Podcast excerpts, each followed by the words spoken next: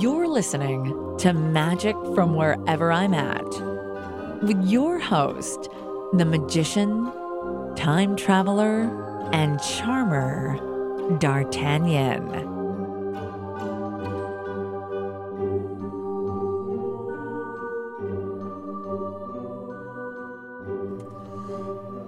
Welcome to another edition of the podcast.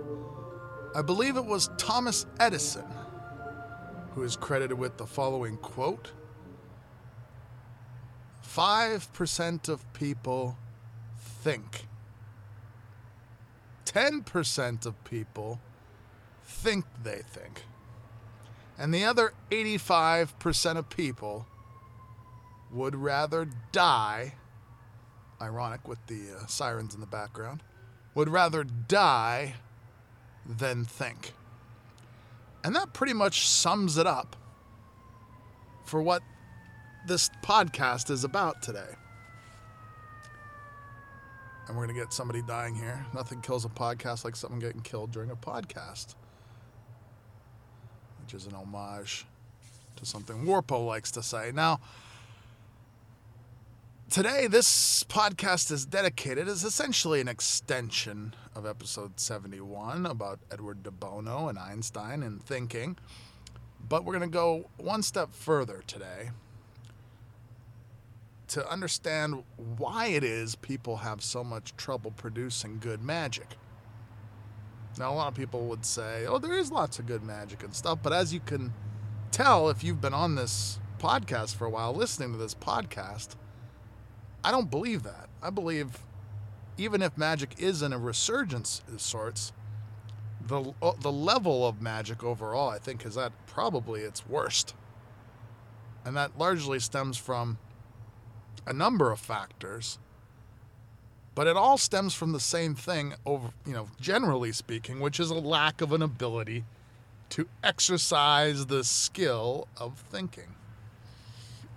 And that's why I led with the De Bono thing because there's many great books out there actually, which I'll mention a few in this podcast to get you down the road to where you can start to think for yourself. And thinking that kind of uncluttered clarity seeking type thinking where you can begin to distill down the different parts of what should be in a magic show and sort of get inside the different onion layers as to why good magic has all these nice layers. Though we go back to the Lennart Green episodes and the Michael Weber episodes, we of course know that they have all these nice parts to their magic that basically nobody else has.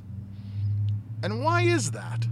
Well, primarily, like Edward de Bono so eloquently positioned, people just simply don't know how to think. You know, it's often uh, one of my favorite expressions, which I believe I've used on the podcast before, is like, for those who understand, no explanation is necessary. For those who do not, no explanation is possible. And that's the same idea, which is like, for people who just don't get it, you can't ever explain it to them because they don't have the requisite knowledge and context to understand what was the hell you're talking about.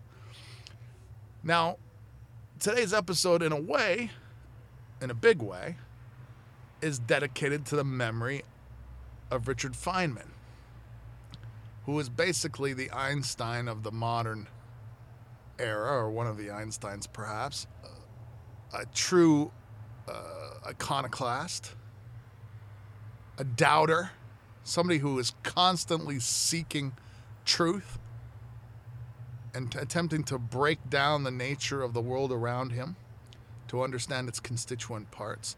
And it was Feynman who believed and made very clear in all the different documentaries and videos and stuff that he appeared in that being able to deconstruct something and appreciate the constituent parts begs more questions, begs a deeper uh, mining into the subject matter, which breeds a greater beauty and appreciation for whatever it is you're digging into, it does not lessen it. And if we go back to the Edison quote I started this podcast with, that 85% of the people would rather die than think, I believe that to be true.